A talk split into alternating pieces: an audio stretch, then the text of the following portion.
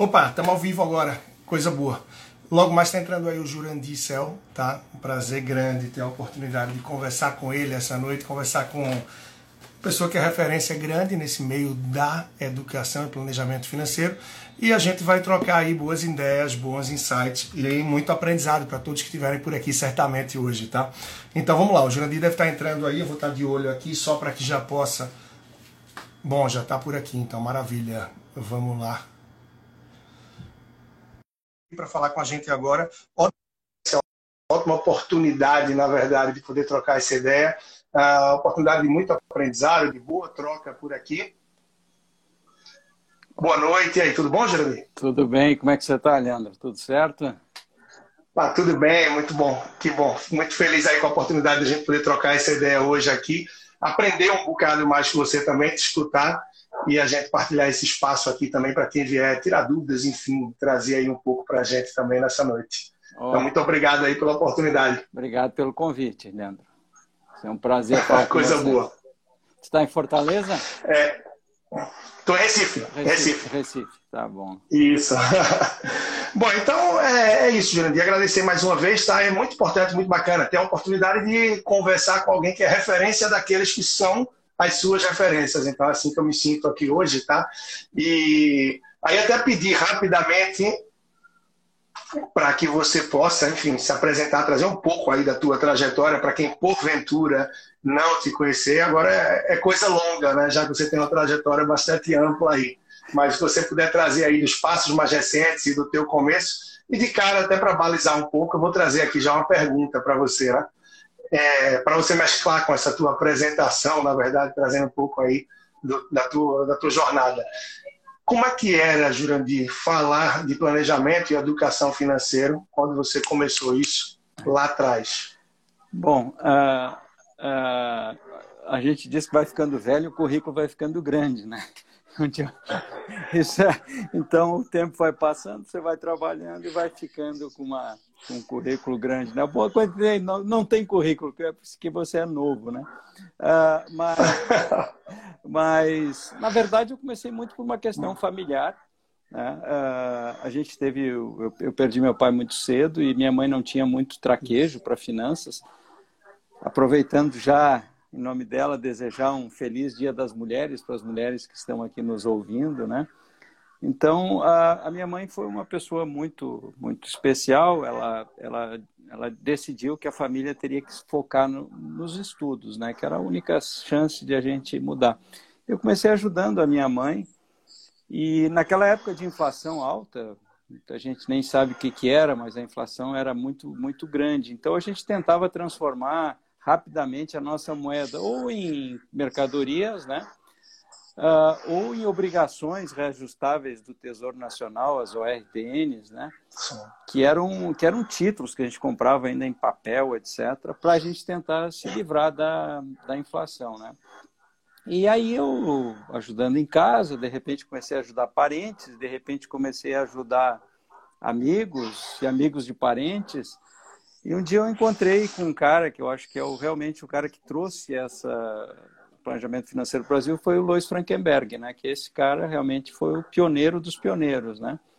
O Lois, uh, o Lois que escreveu lá seu futuro financeiro, etc. O Lois Jurandir, você é um planejador financeiro, mas o que, que é isso, né? Ninguém sabia o que que era. E aí nós começamos então trazer para o Brasil o CFP, né? O que hoje é planejar certo? E a gente começou a estudar um pouco mais isso. E quando a gente viu que a inflação tinha sido bastante controlada, quer dizer, nós temos inflação hoje, mas comparado com o que a gente tinha, é pequena. E aí, quando a gente sentiu aquela inflação controlada, a gente viu que o crédito ia voltar, ia pegar pessoas que não tinham experiência nenhuma com o crédito, né? E os investimentos passariam a ser mais sofisticados. Então, uh, eu tinha, durante a década de 90, um curso para gerentes de banco, certo? Foi um curso que eu dei umas 150 vezes, de renda variável. Era um curso de três dias. Uh, e eu, no final dos anos 90, eu estava extremamente cansado daquele curso, das minhas aulas na UFSC, etc. E eu resolvi fazer um pós-doutorado, desculpa, um doutorado, né? E fui estudar um cara que não era assim tão conhecido, que era o Daniel Kahneman e o Amos Trivelsky, né? E ainda usando como referência o Vernon Schmidt, porque eu usei uma, um jogo na minha tese, né? E o Vernon Schmidt era muito criticado essa ideia de que jogo pudesse simular o comportamento. Eu peguei essas referências e, para minha sorte, eh, eu fiquei um, um, ano no Canadá. Quando eu voltei, o, o Vernon Schmidt e o Daniel Kahneman ganharam o Prêmio Nobel de Economia. E aí aquilo me deu uma bela projeção, né? E, e aí eu também entrei num grande projeto que foi a Expo Money.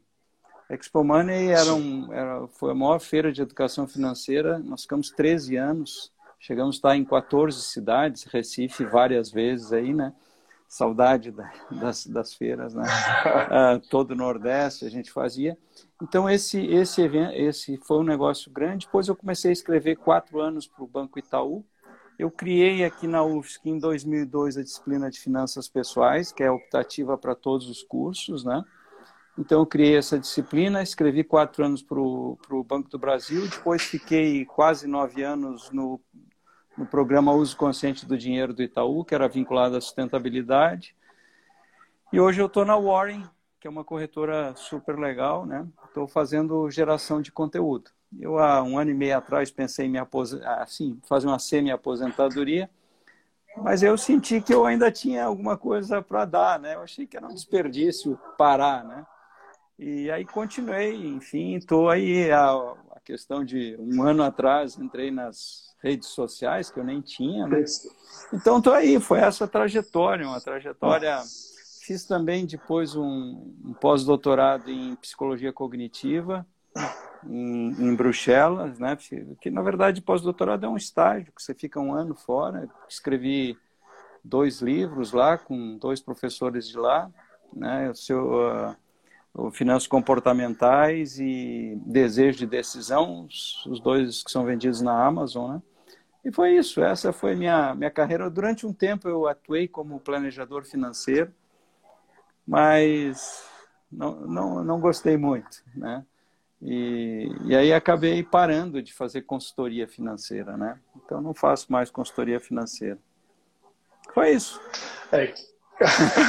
Bastante resumido aí até, né? Bastante resumido. Eu tive a oportunidade de ver aí muito de sua, enfim, de sua trajetória de pesquisas e acompanhando mais o seu trabalho, que de fato Uh, tive a oportunidade de ver, de conhecer mais de perto quando cruzei com você aqui no Instagram. Né? Já tinha visto o livro, aquele primeiro seu, eu acho, primeiro eu digo, primeiro que eu vi, na verdade, né, da Expo Money, o Árvore do Dinheiro, né? Exato. E depois a versão mais recente, mas que ainda assim, não sei se teve atualização dele depois de 2013, mas é bastante interessante, é muito bom. Eu precisaria fazer, né, mas acaba que eu ficando com preguiça, mas eu preciso fazer, tá? muita gente tem me cobrado, né, de fazer uma atualização.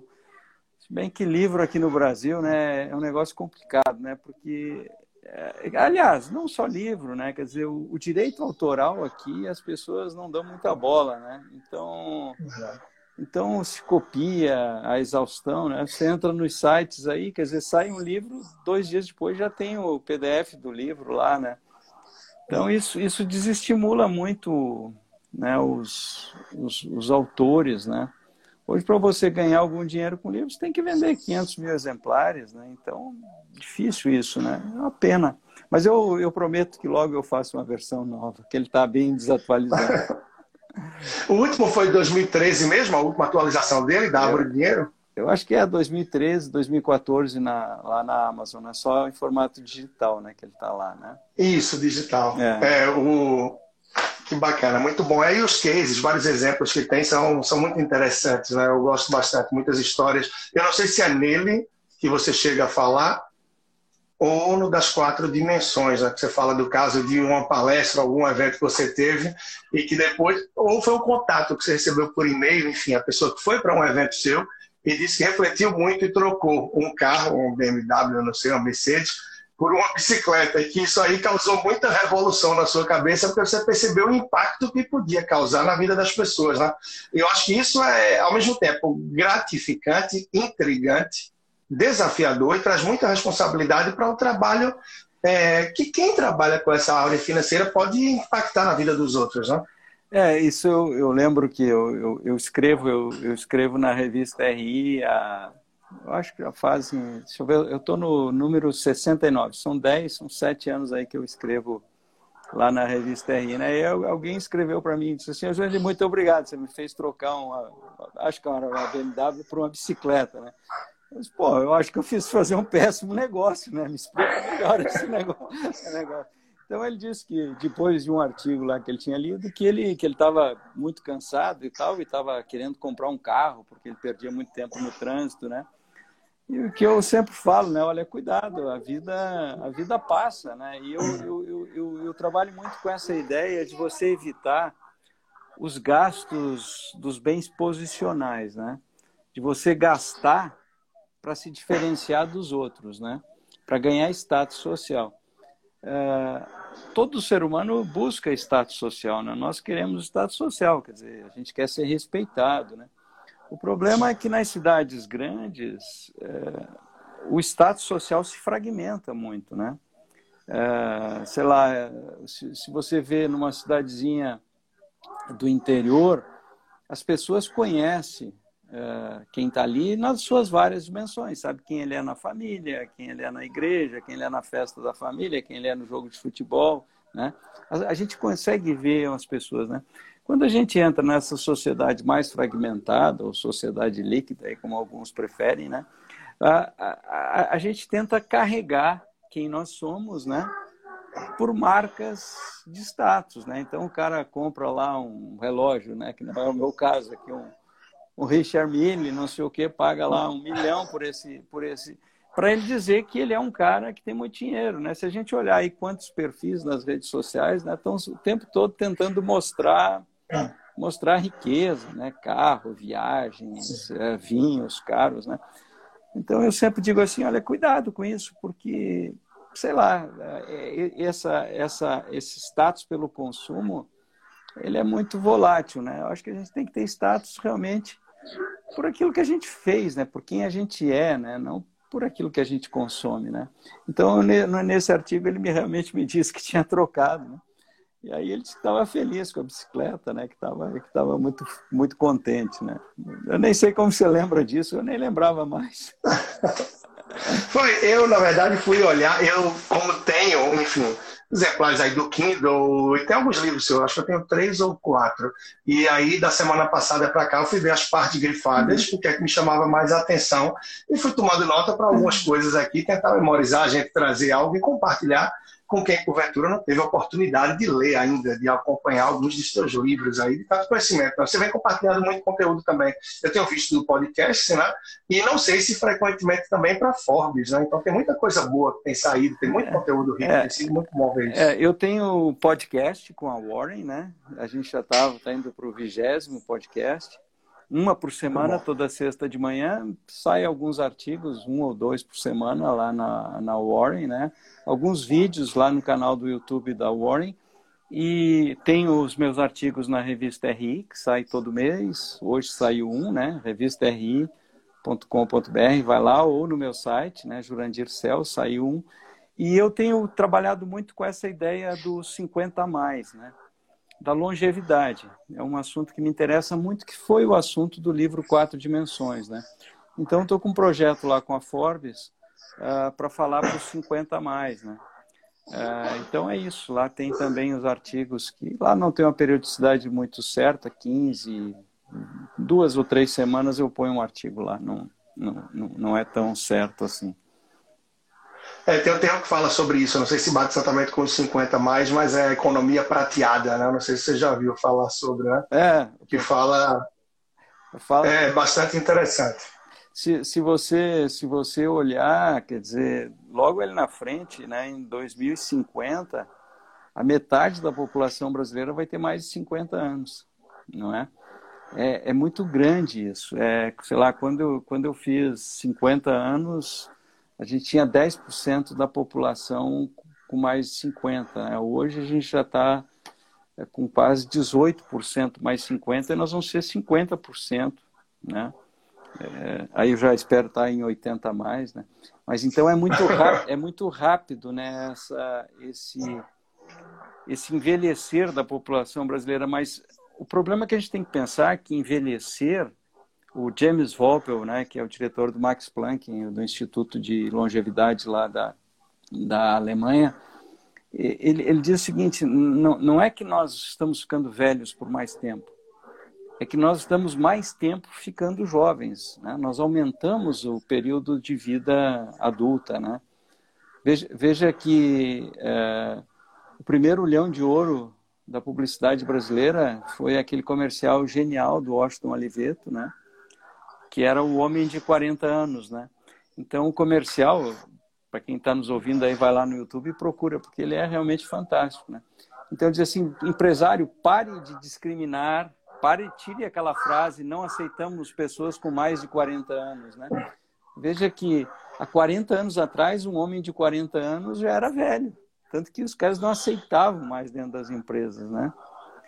E aí hoje ainda a gente tem essa ideia de que o cara de 60 anos, se você olhar, sei lá, eu em novembro, eu passo a ser,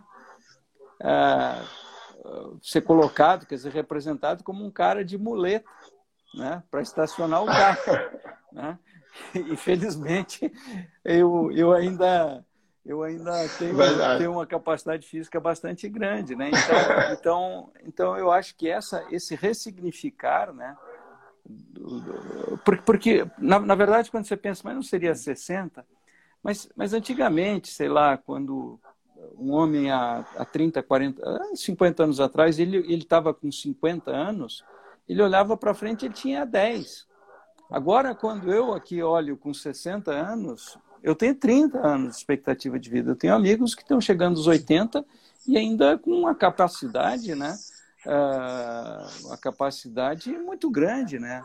Uh, se você olhar o Abílio Diniz aí, é um exemplo, né? certo? Esses dias a Bruna, a Bruna Lombardi com uma foto, né? Belíssima. Então, se a gente for olhar, essa capacidade de trabalho, para quem soubesse cuidar, vai muito, vai muito adiante. Né? Só que tem que começar a cuidar quando é jovem. As pessoas pensam que é, a preocupação com a longevidade é quando eu ficar velho. Não, você precisa cuidar desde muito cedo, né? Da tua longevidade. Da base. Da base, quer dizer, cuidar do teu capital físico, né? É, imagina, tem pessoas da minha idade que não conseguem subir um lance de escada. Você tem que precisar cuidar do teu capital físico. Se você, se você começar, sei lá, fumar, se você começar a usar drogas, se você começar a ter um colesterol alto, isso não vai afetar a tua saúde física. Mas daqui a 20 anos, o peso disso é imenso, né? Então você precisa cuidar desde já. Sei lá, financeiro. O cara não adianta chegar aos 60 anos e querer cuidar das finanças. Até adianta, né? Mas se ele começar a cuidar desde os 25, né? o impacto é muito grande, né? Então precisa cuidar de tudo isso. É muito bom. E aí você traz até, você fala de capital, você fala do físico, você fala do financeiro. Isso tem uma similaridade muito grande, até com o que eu conversava, eu conversei muito tempo com um amigo semana passada, e de vez em quando é, converso com algumas pessoas também, né, de quatro pilares que eu digo que são de sustentação em relação a o que é a vida de uma pessoa, cada um vai ter a sua quantidade de pilares, né? Três, quatro, sete, enfim. E aí eu vejo que os quatro que eu considero, eu descrevo de outra forma, mas tem uma similaridade muito grande com as quatro dimensões que você traz também. Né? É. Eu, e aí, bom, eu vou deixar já para você falar. Mas você já como... falou aí do capital físico e do capital financeiro, né? É, o, o outro é o nosso capital social, né? É, o que eu sempre falo, digo, olha, ter amigos custa caro. Ter uma família custa muito caro. Você ter filhos custa caro, mas não caro financeiro. Custa caro em termos de tempo. Você precisa se dedicar. Quer dizer, o, o que não se dedica à família, ele vai perder a família. Se você não se dedica aos amigos, tem gente que acha que é possível ter amigo simplesmente pelo, pelo Instagram ou pelo, pelo WhatsApp. Não, a gente precisa gastar tempo, né?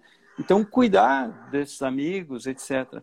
E o capital intelectual, né, que talvez seja um pouco mais difícil, porque as pessoas pensam que é trabalho, né? também é trabalho.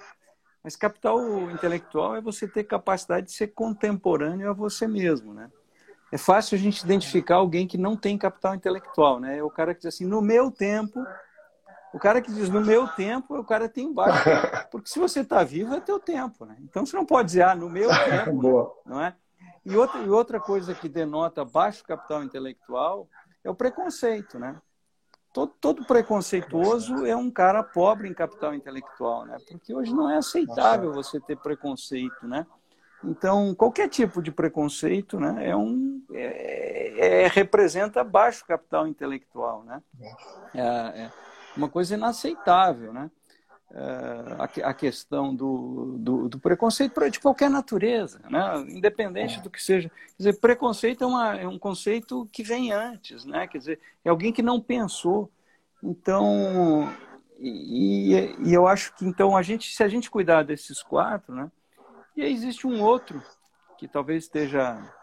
Quando a gente escreveu o livro, é, a gente entrou num um problema. Paramos três meses o livro. Um consenso, eu acho, né? Não, mas, mas ficou, ficou o, e o quinto, que era a religião, né? Será que religião é um pilar? E para muita gente é, né? Então a gente pensou, a gente é, olhou para a quadriga, né? Que é aquele aquele eh, quatro cavalos puxando né, uma biga, que foi muito importante. Né? Na mitologia dizia que Zeus fazia raiar o dia numa quadriga, né? vencia a noite numa quadriga. Né? E a quadriga lá na antiguidade sempre era representada por uma mulher de peito nu. Né? E aí quando veio a, a Idade Média, inclusive algumas descobriram, né? colocaram um manto, né? e aí colocaram os símbolos religiosos. Né? E tem a a quadriga lá que está em cima do portal de Brandemburgo, que realmente tem os símbolos religiosos, mas ela está com um peito nu, né? um seio nu. E para dizer o seguinte, olha, existem os valores, mas existe também o livre-arbítrio, né? Então nós dissemos que a religião, para alguns, ela simplesmente não existe, né? Porque tem muitas pessoas que não têm religião e, e uh, outros, sei lá, ela é importante e para outros ela é fundamental. Seria até, seria até um demérito se você colocasse com, como uma força, né? como um pilhar, porque ele está em cima. Né? Então é isso que a gente pensa, os quatro. E, e os teus? Quais são os teus quatro? Boa, eu costumo dizer que é o social e familiar, então envolve essa questão, tem essa similaridade nesse, né? O outro eu costumo dizer que é o espiritual, espiritual não necessariamente ligado à religião, mas ao seu lado espiritual, ao seu lado uh, de equilíbrio consigo mesmo, com o que você tem nesse exterior, para que você tenha realmente, em busca muito disso, do equilíbrio, cada um no seu, mas aí eu vou prezando pelo meu. Então, social, familiar, espiritual, tá? A saúde, e o técnico profissional. Então, técnico profissional, eu digo, é quanto a estudo, quanto a leitura, quanto a alinhamento de trabalhar, de aprofundar, de estar em dia com o que eu gosto, de estar preparado para oferecer o melhor. E aí é muito interligado e muito desafiador, eu acho, ter esses quatro pilares, vamos dizer, é, fincados no chão. Então, você ter os quatro quer dizer que você está em pleno equilíbrio, é uma mesa, né? Se tem um deles que está um pouquinho desequilibrado, é aquela mesa que está meio bamba, você bota ali o café, é capaz dele derramar um pouquinho. Para manter o equilíbrio nesses quatro, é, eu considero sempre extremamente desafiador. E em vários momentos eu até digo que consegui, em tantos outros, talvez a maioria, eu esteja correndo atrás de algum deles que terminei por não conseguir equilibrar da melhor forma. Então é sempre uma corrida e termina sendo muito interessante também, né? Porque é desafiador, você está sempre correndo atrás de algo mais sem poder descuidar do outro. Então, um malabarismo, de certa forma, porque sempre tem muitos desafios profissionalmente, né, tecnicamente falando, sempre tem algo novo para desenvolver, aprender, projetos para entrar, enfim, para a gente ampliar as questões sociais, familiares, a saúde, né, e naturalmente você ter esse equilíbrio, você está isso exige bastante, né? Mas as 24 horas são as mesmas, né? Então, o desafio está é. aí para a gente cuidar, correr atrás. Eu, eu, quando eu falo em equilíbrio, eu gosto muito de usar o equilibrista de prato, né? Então, se você vê o equilibrista Sim. de prato, sempre tem um prato em desequilíbrio, né? É verdade. Ele sempre, ele, qual é o segredo dele? Ele dá o toquinho naquele que está desequilibrando. Então, eu digo que existe, né? A minha formação de engenharia, né? Uh, existe o equilíbrio estático e o dinâmico, né? O, o estático todos nós vamos alcançar. Tomara que demore, que é quando a gente morrer. Aí a gente está no equilíbrio estático. Até lá é equilíbrio dinâmico. Então não tem como você ter essa mesa com os quatro certinho, né? Sempre tem um que está fora, né? É natural isso, né? Ao longo da vida da gente, sempre existem, sei lá, hoje eu acho que quase todos nós estamos bastante desequilibrados do ponto de vista social, né? Eu, pelo menos, sinto um desequilíbrio muito forte no, no, no lado social, quer dizer, é, a gente não está conseguindo ver os amigos, a família está distante, né? A universidade, eu, eu, tenho sofrido muito com esse distanciamento uh, da aula não presencial, né? Eu, eu sempre gostei desse. Então, eu acho que é um momento de um profundo desequilíbrio, né? Que eu sinto comigo nesse social. Eu acho que muita gente. Então a gente tem que ter uma certa. A gente não pode ser muito exigente com a gente mesmo, entende? Eu acho que a gente tem que ser, porque nós não somos perfeitos, né? Nós somos seres imperfeitos, né? Então não tem como a gente querer a perfeição, esse equilíbrio pleno, né? Eu acho que são coisas para a gente perseguir, mas sempre entendendo que conseguir tudo não dá, né, Leandro? Assim, não, não adianta a gente se cobrar. Você é um cara muito jovem, às vezes eu vejo que muitos jovens querem se cobrar, quer dizer, cobrar essa essa perfeição, né? E essa, e esse, e essa ideia de sucesso, né? É, como se todo mundo pudesse alcançar o sucesso, né? E o sucesso, o sucesso é muito em efeito comparado, né? Eu tenho sucesso ou não com quem que eu queira me comparar, né? Então, eu acho que a gente deve buscar muito mais paz de espírito, tranquilidade, do que simplesmente correr alucinado atrás de sucesso, né? É muito bom, e até a razão pela qual eu falo muito isso, né? Em alguns é, eventos, palestras, às vezes até em curso, né? Dependendo do momento, eu gosto de começar com essa reflexão, né? É, Aí para você até que está nos ouvindo, está tendo a oportunidade de, não, é, de falar agora do outro lado, enfim, quem vai ouvir depois do podcast, qual é uma palavra que significa ou que representaria felicidade para você? Eu? E aí na sequência, eu, ah, tá, é, não, eu digo na verdade, é, aí na sequência, mas era até bom saber de você. Eu acho felicidade, sucesso e riqueza. E normalmente, Jurandir, é incrível como, se a gente pede para as pessoas externarem isso de alguma forma, é, o que é sucesso de um é a riqueza do outro que bate com a felicidade de um terceiro. Uhum. E a gente vê que é muito é muito particular, é muito pessoal, vem muito da herança, do que cada um viveu, construiu, do que almeja. E o nosso DNA é diferente, a nossa impressão digital é diferente. Então, cada um eu costumo dizer que 10 pessoas olham para uma mesma nuvem e veem 11 coisas diferentes. Né? Então, eu trago isso até para um pouco do lado que eu trabalho, planejador financeiro. Uhum. E que, apesar de trabalhar com dinheiro, com vida financeira, meus valores é, são outros. Uhum. E a gente vê cada vez mais quem trabalha com isso na internet está pregando muito o quê? Ah, vem para vem isso, vem para aquilo, e vamos fazer tantos mil. E vai, ou seja, uma corrida louca, corrida louca por valores que esquecem outros valores que a gente tem vivido, o que está na cabeça e o que está no coração. E termina por causar uma corrida que muitas vezes tem o foco algo que é mais equivocado, né? Então, isso é muito importante. E é muito bom ter a oportunidade de conhecer e acompanhar mais do trabalho de pessoas mais experientes. É, a título de conhecimento, eu não falo aqui nem de idade, por mais que todo mundo gostou aí quando você falou de que você em breve vai estar representado nos estacionamentos por aquele senhorzinho com a mão nas costas e a bengala, né? Mas é muito bom o fato de você surgir uma pandemia que de repente você está aí parado sem se ver em sala de aula, como você descreveu aí, enfim, na tua entrada de rede social, e você viu que podia falar para muito mais gente. Que bom que vem falando, né? Muito bom compartilhar tudo isso, todo o teu conhecimento e a gente poder ver uma visão, né? ter acesso a uma visão que é, é diferenciada de muito do que planejadores ou influências, ou não importa a palavra que queiram descrever, trazem hoje em dia nas redes sociais. Então, o equilíbrio que você traz para tudo isso é, é sensacional, é diferenciado de fato. Isso é muito bom, é muito gratificante. É, eu... E para quem não sabe o que a gente estava falando, ah, desculpa, foi um delay. Para quem não sabe o que a gente estava falando das quatro dimensões de uma vida em equilíbrio, é um dos livros que o Jurandir tem, tá? E está disponível lá na Amazon, né? É. Então tem que fazer essa propaganda aí para você, porque é também muito interessante. Cada capítulo falando ali é, de um capital que a gente tem, é o capital físico, enfim, financeiro, intelectual, e é mais uma leitura mais conhecimento, não só seu, né? Isso foi com outros dois é, autores também. Eu com um cara. E a gente foi muito bem brindado com isso. São duas pessoas que eu adoro, né? Um é o Martim Iglesias, né? Que é gerente de educação para investidores do, do Itaú. É um cara que eu tenho profunda admiração por ele. É, um, é uma pessoa diferente, sabe? É, vale a pena conhecer. Para quem quiser seguir Martim Iglesias, ele é fantástico, né? E o outro é a Denise Rios, que hoje é diretora de sustentabilidade da Natura, né? Nós escrevemos os três, uh, nós estávamos nessa época os três no Itaú, né? Então, é muito legal. Mas deixa eu pegar aqui um pouquinho o que você falou da felicidade, né? Então, eu, eu acho que a felicidade, ela é resultante, eu, eu gosto muito do número 4, né? Mas é prazer, pertencer, propósito e transcendência, né?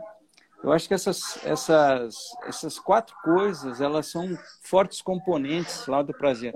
O prazer é aquilo que dá no nosso lado animal, certo? O que, te dá prazer? É, é, é, o cérebro rápido lá do Kahneman, né? Então, Sim. se você pensar o que, o que, que te dá ah, prazer, né? né? Então, sei lá, você, você, cada um tem uh, várias, várias coisas, tomar um banho de mar, ou sei lá, comer, ou tomar uma cerveja, tomar um vinho, sexo, né? um, um abraço, o, o, lado, enfim, andar de bicicleta. Cada um tem, ou pescar. O, o que pode ser prazer para um pode ser uma tortura para outro, né? ir numa rave, sei lá. Então, o dinheiro é muito poderoso para nos dar prazer. Por isso que eu acho que é um erro você tirar o supérfluo da tua vida, porque geralmente o supérfluo está ligado ao prazer, né? Então, eu acho que é pobre você tirar o prazer da tua vida, só se você estiver endividado. O segundo é o pertencer, amar e ser amado. E aí entra talvez o, o maior segredo, porque quando eu penso em amor, eu posso pensar no amor carnal, esse amor de um pai por um filho, a mãe por um filho, o homem por uma mulher, um homem por um outro homem, sei lá, enfim. Então, mas também existe o amor social, esse amor do distante. E aí que eu digo que quando a gente tenta pertencer, muitas vezes a gente consome. E o retorno desse consumo geralmente é baixo. Né? Geralmente é baixo. Não é que não, não funcione, evidentemente que você conseguir, de repente, uh, sair com pessoa que você gosta para comer uma pizza, uh, se vestir bem, ter um pouco de. São coisas importantes. Né? Terceiro é propósito. Né? Propósito. Eu acho que isso é uma coisa fundamental, né? O que, o que, gera propósito? É você sentir que você está mudando o mundo. Eu, em 1983, é, eu e mais dois amigos, nós queríamos conhecer o interior do Nordeste. A gente via um Nordeste que a gente olhava na televisão, e cheio de preconceito, né? E nós, então, pegamos um Fiat 950 e resolvemos sair de Florianópolis, fomos até Belo Horizonte, Belo Horizonte, Feira de Santana e pegamos a 116 até Fortaleza, conhecendo o interior, numa das maiores secas do século, né? E a gente viu, aquilo mudou completamente a minha, foi uma escola de Brasil, né? Porque eu vi quão valente é o sertanejo, né? Eu, eu chego a ficar arrepiado assim, porque era um negócio impressionante aquilo, né? E naquela época não tinha Bolsa Família, tinha frente de trabalho. Então, o que, que era aquilo? O sujeito ia carregar terra e pedra para fazer barragem. E com um carrinho sem roda, puxando numa lona. Era um negócio impressionante, né? E a gente perguntava, para que, que você está fazendo isso? Ele disse, para nada, senhor. Isso aqui vai... Senhor não, para nada, rapaz, né? Porque eu era jovem. Ah, vai vir a chuva e vai levar tudo embora. Então aquilo era quase que um castigo. Agora imagina se ele soubesse que ele estava fazendo um negócio que realmente ia melhorar a vida dele. Aquilo é um ato de glória. Então, se você pensa um cara que carrega pedra, pode ser tortura, ou ele pode pensar, pô, eu estou fazendo uma barragem, eu estou fazendo uma catedral, eu estou fazendo uma escola, eu estou fazendo uma casa. O mesmo ato. Então, nós precisamos ter propósito. Né? Eu acho que o que nós estamos fazendo aqui é geração de propósito. Eu estou querendo contribuir com a vida dos outros, não é? E, finalmente, a transcendência, né? que nós, quando criamos um córtex pré-frontal, que funciona aqui dentro da caixinha aí do Sapiens Sapiens há 50 mil anos, né? nós começamos a ter uma angústia. Né? Nós sabemos que nós somos finitos. Todo, todos nós que estamos aqui sabemos que existia vida antes de a gente estar aqui e que vai continuar existindo vida depois que a gente for embora. Né?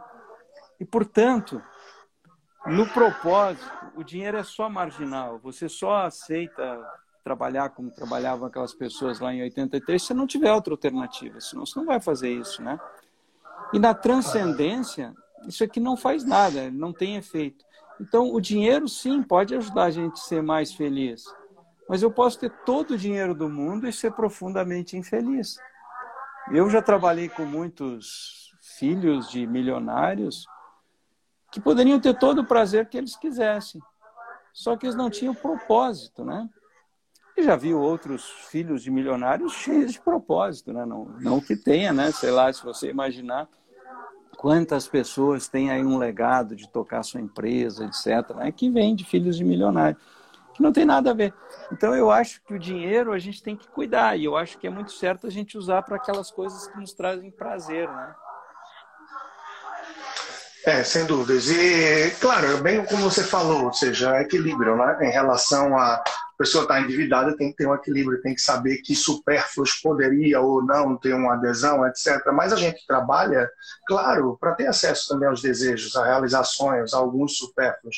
O grande desafio, acho que da maioria das pessoas, está em equilibrar é, esses supérfluos, né? esses desejos. E aí, às vezes, até uso o exemplo, refletindo com algumas pessoas. É quem vai, trabalhar, vai almoçar do lado do trabalho vai gastar 10, 15 reais de repente, os amigos chamam para ir almoçar no shopping uma sexta-feira, você já vai gastar 10 para o estacionamento e 30 para o almoço. Ou seja, aquele almocinho de 15 foi embora, se tornou 40. E aí você está indo para o banheiro, passa e vê uma blusinha, uma roupa, um eletrônico que você até queria, mas sei lá, estava muito caro, vê que está na promoção. E ainda pode lá em 10 vezes. Então aquele almoço que era 15, que se tornou 40, vai para 440. Na volta para o carro, feliz da vida, porque é sexta-feira, Aí você ainda resolve parar para tomar aquele cafezinho gourmet ou aquele brownie de 15 reais. E aí o almoço, que seria 15, se tornou 455. Eu já perdi as contas pelos pequenos prazeres, pelos pequenos desejos e os pequenos supérfluos.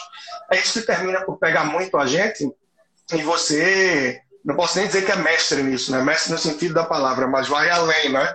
vai muito além a título de formação e de título, efetivamente, né? Mas a influência das finanças comportamentais nesse tipo de ação, você aprofundou tanto aí nos seus estudos, na tua formação, e que lições a gente poderia tirar de vivência, impacto que a gente sente nesse momento que a gente vive de pandemia em relação a comportamento e a alguns pontos que podem se destacar a título de finanças comportamentais de tudo isso que a gente vem vivendo nesse momento? É, o, eu, eu acho que as finanças comportamentais ela tem duas, duas grandes. São muitas coisas, né? Seria falar aqui. Mas, mas, enfim, se a gente for, for pensar, talvez a propensão ao risco no campo das perdas, que é uma coisa que as finanças tradicionais diziam que não, né? E a gente tem muita gente que está hoje fazendo trader, né? Às vezes até como uma forma de achar que a vida que ele está fazendo alguma coisa, né? Isso é muito arriscado, quer dizer, é difícil você imaginar que alguém que não que não é um profissional, etc, que vai ganhar dinheiro com trader. Muita gente está fazendo isso, né?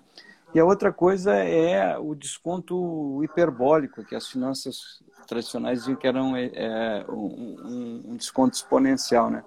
E o desconto hiperbólico é você dar um valor excessivo para o agora, né? Então, a gente acaba, às vezes, né, dando um valor excessivo para agora. A gente está triste, né, de repente, e você quer sair desse momento, às vezes, e aí o consumo tem se tornado, né, pessoas um problema, né? Porque hoje é muito fácil você consumir. Tu entra na internet, né? E de repente você você gasta uma fortuna com coisas, né? Porque se tornou muito fácil, o consumo virou perpassivo na nossa vida, né? Antes, como você disse, eu tinha que ir no shopping, etc. Né?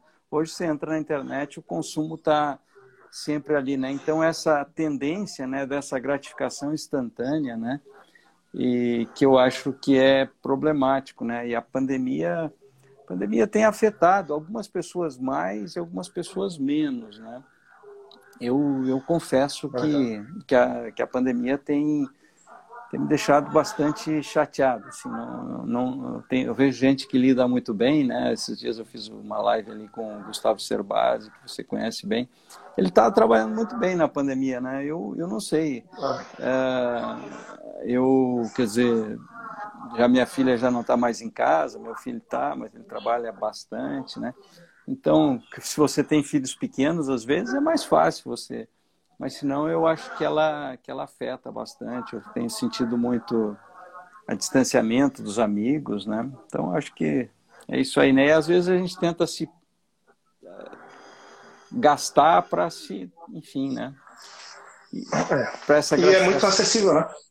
Fácil, está na né? palma da mão, como você falou. Está é, na palma da mão ali o consumo, então numa hora de um impulso, de insatisfação, de um momento qualquer, hoje é, é, muito fácil né? você gastar, gastar muito, o crédito é responsavelmente concedido e o resultado é muito do que a gente vê, né? o nível de endividamento, e com essa falta de educação, de conhecimento, de domínio mínimo, básico financeiro que tem, gera todo esse caos. Né? Tem até uma coisa que o Serbasi falava bastante ano passado, que eu acho bem interessante. Né? A gente vive aí um isolamento que é muito mais físico do que social. Né?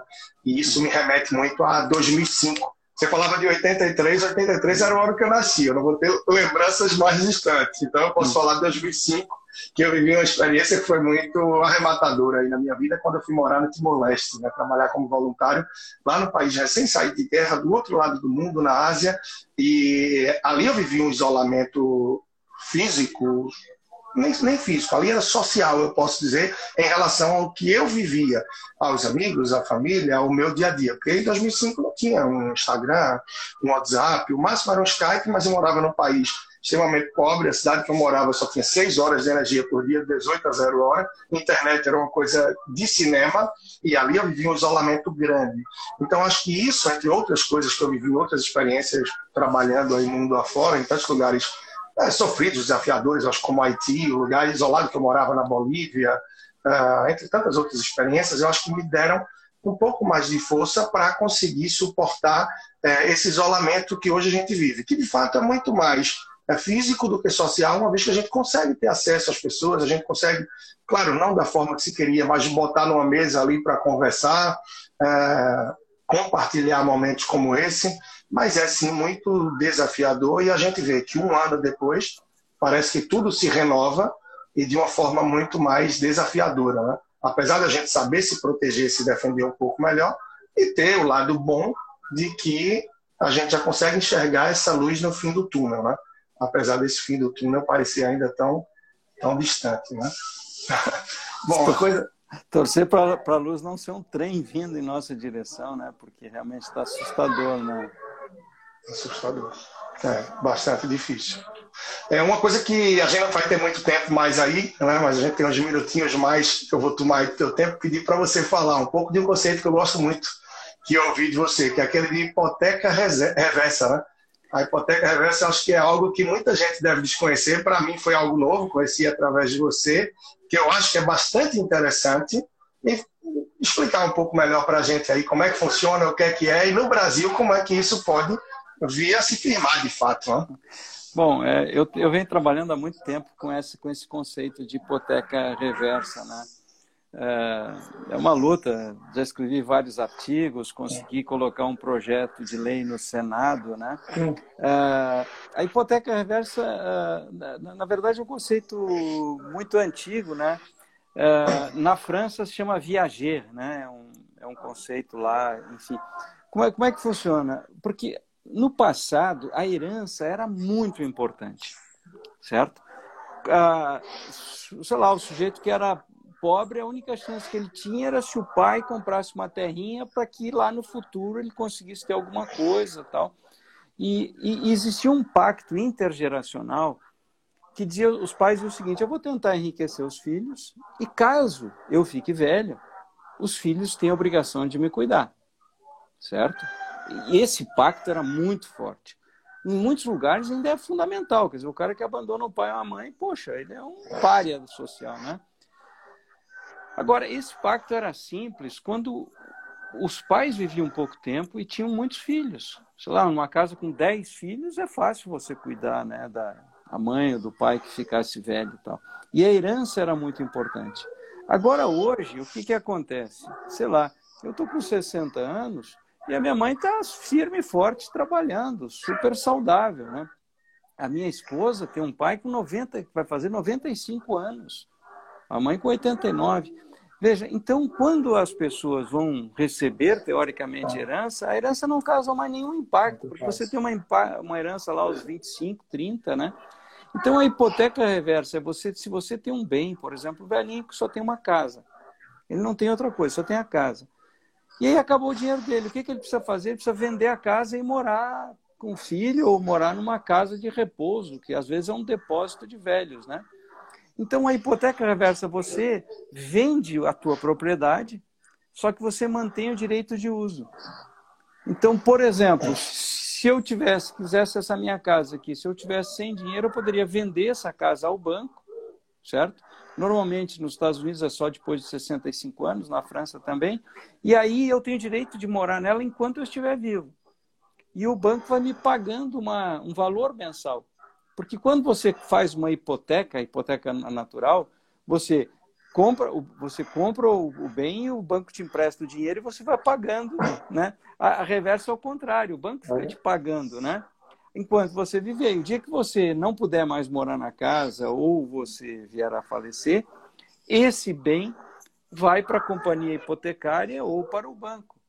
E aí você pode criar fundos imobiliários, etc. E é um conceito muito interessante, né? Muito interessante que existe em vários lugares do mundo, né? Ah, e aí o pessoal diz, ah, mas o banco vai lograr o velhinho. Não, veja que, né? Ah, então, ah, ah, nos Estados Unidos isso é uma coisa comum, na França existe desde 1200, né?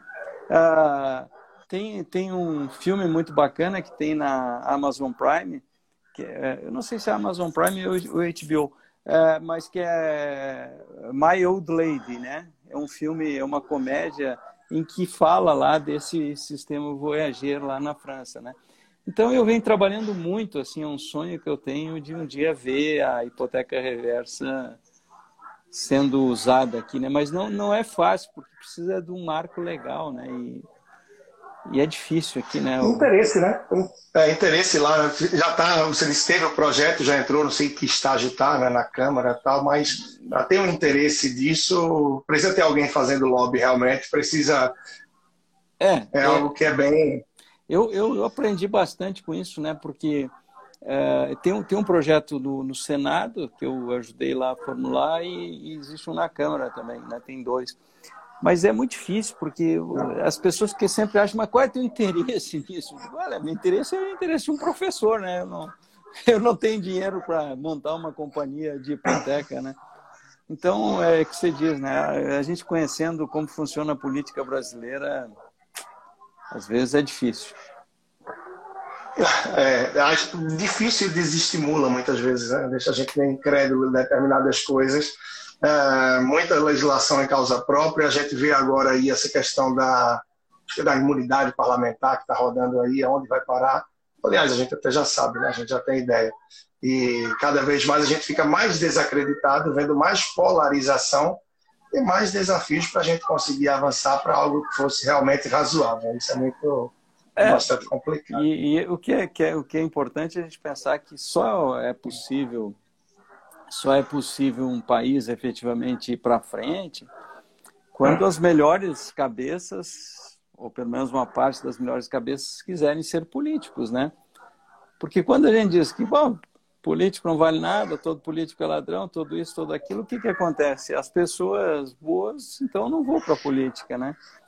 E aí a política fica para os maus, né? Então a gente precisa voltar, eu acho que valorizar a política, né? valorizar a política. Eu sei que é difícil, né?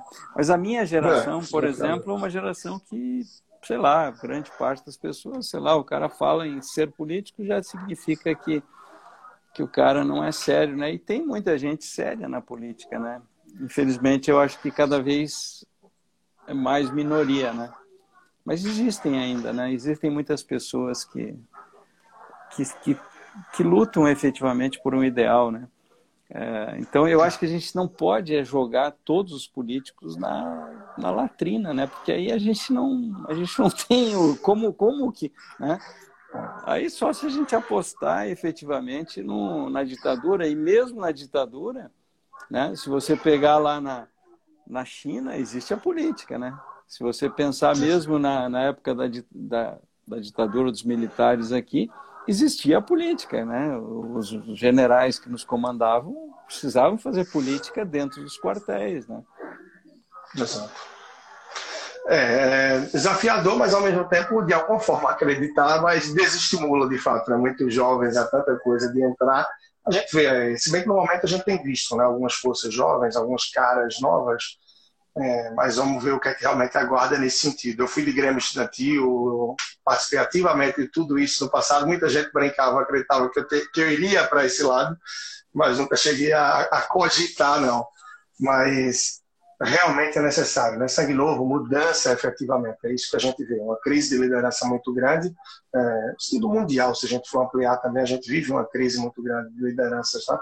E nesse momento de pandemia, isso se isso ficou muito claro, né? Teve até um livro bem pequeno, um e-book, mas muito legal que o Yuval Harari escreveu aí em relação à pandemia e ele trouxe isso de forma muito contundente, muito reflexiva também, quanto à, à dificuldade de um momento tão desafiador, talvez o maior dessa geração, a gente bater com a crise é, de liderança, de ideias, ideais, ideologias e tantas coisas que se misturaram nesse momento. Né? Bom, mas só para encerrar aí, Jurandir, não tomar mais do tempo, a gente finalizar legal aqui no grande estilo, acho que tem uma experiência sua que é boa, que de repente você pode compartilhar. Conhecendo um pouco da tua história aí, é, me parece que você viveu boa parte de tua infância aí em Santa Catarina, na né, Bocaina do Sul, não é isso? Exato. E com o tempo, parece que você fez o, eu não sei nem como chamar, tá? A gente falou aí de hipoteca reversa, eu vou falar do êxodo reverso, né? Ou você retornou para aquele lugar que foi da tua infância, tão marcante por tantas experiências, de mais desafios na tua vida, infância e tal, e hoje parece que você voltou em outro formato para ver a cidade de uma outra forma, para ver o tempo passar de uma outra forma e vivendo um outro momento. Né? Que impactos a planejamento financeiro, a educação financeira podem é, causar na tua vida nesse sentido? Ou seja, como é que o planejamento financeiro, a educação no sentido de conhecimento e tal, jogaram a favor para que você pudesse fazer esse caminho, né? E para que as pessoas que estão escutando a gente possam entender melhor qual foi o caminho, né? Como é que era na infância e como é que está sendo hoje e o que é que fez você linkar e está revivendo isso nesse olhar de hoje?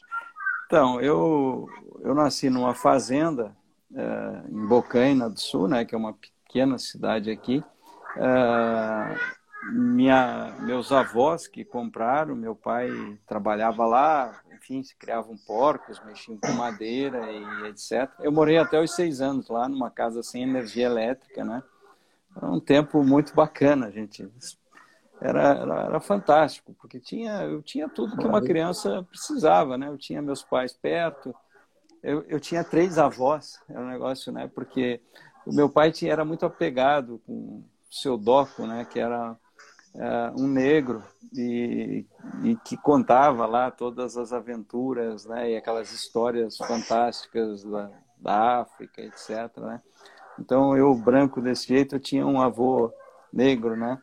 é, que é uma coisa bacana, né? E, e a gente considerava ele, né? Então tive uma infância muito boa e depois eu fui para Lages, meu pai viveu lá o período do milagre econômico, acabou falecendo muito jovem, num acidente, e aí nós viemos para Florianópolis, certo? A minha mãe com três filhos pequenos, né? Viemos para Florianópolis e aqui eu construí minha vida, né?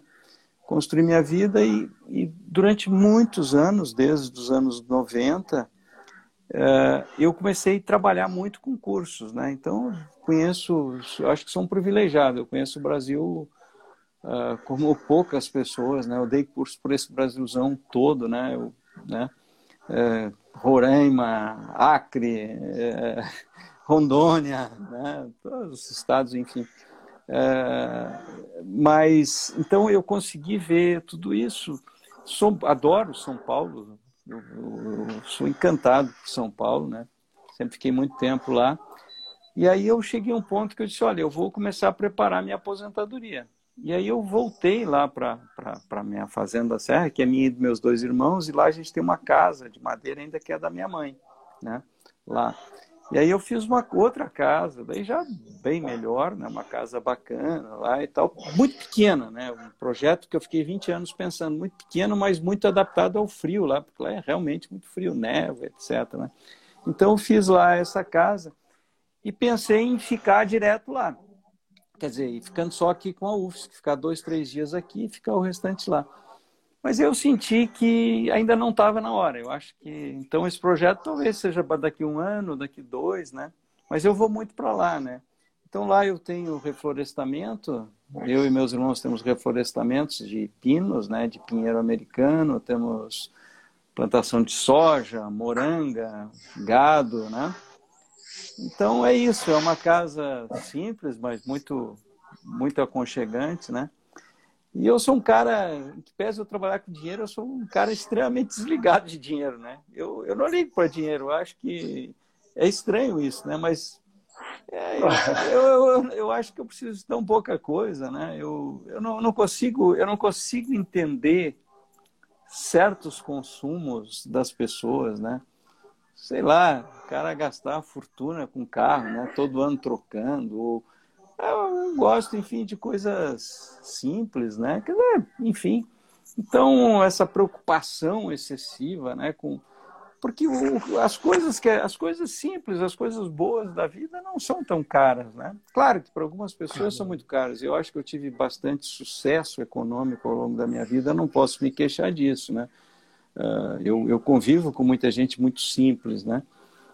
Mas o que a gente precisa pensar é que falta de dinheiro a gente pensa que falta dinheiro para quem não, para quem ganha pouco. E tem muita gente que ganha muito pouco que não falta dinheiro. né? Tem muita gente que ganha pouco e que não falta, que tem dinheiro. Sei lá, uh, lá em Bocaina tem o cara se aposentou com um salário mínimo, a mulher com um salário mínimo, eles vivem com dois salários mínimos, tem galinha no quintal, tem um porquinho, tem uma hortinha, não pago, não pago internet, não pago simplesmente esse cara, com pouco ele consegue viver. E tem cara que ganha 50 mil reais, você que trabalha com planejamento financeiro, você sabe que tem cara que ganha 50, 80 mil reais e está sempre sem dinheiro. E o dinheiro para ele é um inferno. Então, acho que a gente tem que colocar o dinheiro na vida não como fim.